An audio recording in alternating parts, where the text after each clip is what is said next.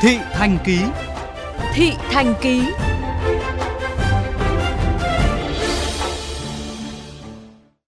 Thưa quý vị thính giả, từ nay đến năm 2025, đồng bằng sông Cửu Long có ít nhất 4 dự án cao tốc đồng loạt khởi công và cần đến 47 triệu mét khối cát. Đây là con số khổng lồ trong khi trữ lượng các mỏ tài nguyên ở đồng bằng sông Cửu Long đang còn rất hạn hẹp.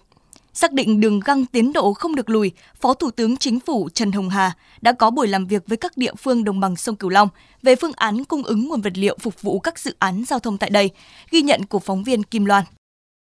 4 dự án cần 47 triệu mét khối cát ở đồng bằng sông Cửu Long là cao tốc Bắc Nam phía đông đoạn Cần Thơ Cà Mau, cao tốc Châu Đốc Cần Thơ Sóc Trăng, cao tốc Cao Lãnh An Hữu, cao tốc Mỹ An Cao Lãnh.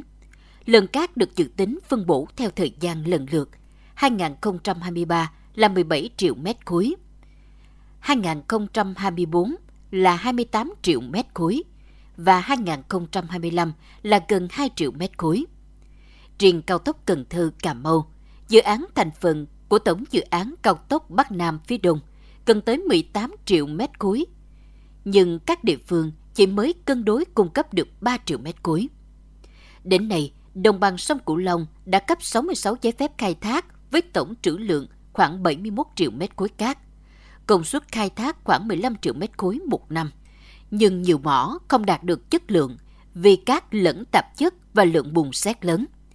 Chỉ có 3 địa phương Vĩnh Long, Đồng Tháp, An Giang là có trữ lượng cát đạt yêu cầu và sẽ đứng mũi chịu sào, cung ứng cát cho dự án trọng điểm quốc gia trên tinh thần cân đối, hỗ trợ, chia sẻ. Tỉnh An Giang hiện đang còn trữ lượng 19 triệu mét khối đang khai thác và 6 mỏ được quy hoạch nhưng chưa đánh giá quan trắc địa phương khẳng định vẫn ưu tiên cho công trình giao thông trọng điểm và dự án phòng tránh thiên tai của tỉnh. Còn lại đã hỗ trợ cho cao tốc Mỹ Thuận Cần Thơ 0,8 triệu mét khối và cao tốc Cần Thơ Cà Mau 1,1 triệu mét khối. Phương án tiếp theo để cân đối nguồn cát, Bộ Giao thông Vận tải yêu cầu An Giang nâng công suất khai thác. Việc này, ông Trần An Thư, Phó Chủ tịch Ủy ban Nhân dân tỉnh An Giang cho biết. Công trình nào có nhu cầu cấp bách trong năm 2023 thì giải pháp là mình sẽ nâng công suất ở những cái mỏ mà đã cấp rồi. 2024 trở đi thì như vậy là mình sẽ huy động ở các cái mỏ mới. Mà huy động cái mỏ mới thì à, theo luật khoáng sản thì chúng ta phải đấu giá quyền khoáng sản. Và nếu chúng ta huy động một cái lượng lớn trong một thời gian ngắn thì cái nguy cơ về cái khả năng chịu tải của lòng sông, khả năng chịu đựng sẽ dẫn đến vấn đề về xói lở. Thì phần này thì kiến nghị bộ tài nguyên môi trường chỉ đạo cho các cơ quan à, chuyên môn sẽ hỗ trợ cho địa phương để có cái quan trắc đánh giá, để cho cho cho phép là mức độ tới tới hạn là bao nhiêu. Chứ mình không thể nói vậy rồi mình nâng lên một cách thoải mái được. Nó cũng sẽ, khi nó gây ra sói lở thì người dân người ta rất là bức xúc. Đối với Đồng Tháp, chỉ tính riêng các công trình có vốn đầu tư công trên địa bàn tỉnh đã cần tới 20 triệu mét khối cát. Nhu cầu cát đối với riêng Đồng Tháp đã là khan hiếm, nên việc phân bổ nguồn vật liệu này phải theo danh mục thứ tự ưu tiên cho dự án trung ương giao đến công trình nội tỉnh và công trình phòng sạt lở. Địa phương đang nỗ lực chia sẻ để hoàn thành nhiệm vụ quan trọng. Ông Huỳnh Minh Tuấn, Phó Chủ tịch Ủy ban Nhân dân tỉnh Đồng Tháp khẳng định. Thì đối với cái công trình à, cao tốc thì Đồng Tháp cũng cam kết là sẽ cung cấp khoảng 7,4 triệu mét khối. À, trong đó có hai đường cao tốc, Cao Lãnh An Hữu và Mỹ An Cao Lãnh là khoảng 5,5 triệu mét khối.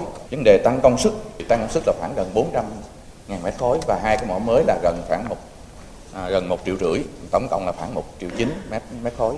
Riêng đối với các biển thì chỉ mới có tỉnh Trà Vinh cấp phép khai thác 1,1 triệu mét khối, nhưng Bộ Khoa học và Công nghệ vẫn còn trong thời gian thí nghiệm thực địa. Nhanh nhất cũng phải đến cuối năm 2023 mới xác định được tính hiệu quả. Nên trong năm nay, nguồn vật liệu chính yếu vẫn là các sông. Để đảm bảo mục tiêu đến năm 2025, cả nước sẽ có khoảng 3.000 km đường bộ cao tốc. Các địa phương đồng bằng sông Cửu Long đang nỗ lực để thực hiện nhiệm vụ trọng điểm quốc gia.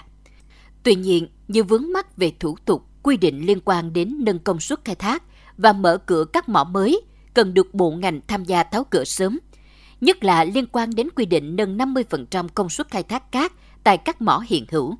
Phó Thủ tướng Chính phủ Trần Hồng Hà chỉ đạo chung. Trước tiên là Bộ Giao thông Vận tải Các ông chí lên cho tôi một cái biểu đồ cho bốn tuyến này. Trong đó chính xác đến tháng. Trong đó nói rõ cái nhu cầu về cát, đất và đá. Thì chúng ta sẽ xác định được là từ nay đến năm 2024 là tháng nào làm việc gì, ở đâu. Và như vậy thì mới sắp xếp bố trí được. Bộ Tài nguyên Môi trường sẽ đánh giá toàn bộ các cái mỏ hiện nay. Một cái yêu cầu mà chung đối với tất cả vấn đề này là bảo vệ môi trường và bảo vệ cảnh quan. Bảo vệ môi trường đối với cát ấy, thì là liên quan đến cái vấn đề đảm bảo cân bằng cái đáy sông để đảm bảo cái dòng chảy và đảm bảo không sạt lở. Phó Thủ tướng cũng đề nghị Bộ Giao thông Vận tải cùng các địa phương, nhà thầu xác định giá cát, không để tăng giá vật liệu trong thời gian thực hiện dự án. Tin rằng với sự nỗ lực cân đối, đồng bằng sông Cửu Long sẽ có đủ nguồn cát để thực hiện cán đích bốn tuyến cao tốc quan trọng, đáp ứng lòng mong mỏi của nhân dân, phục vụ phát triển kinh tế vùng và đảm bảo được cảnh quan, môi trường, an sinh cho nhân dân ở vùng trốn cát.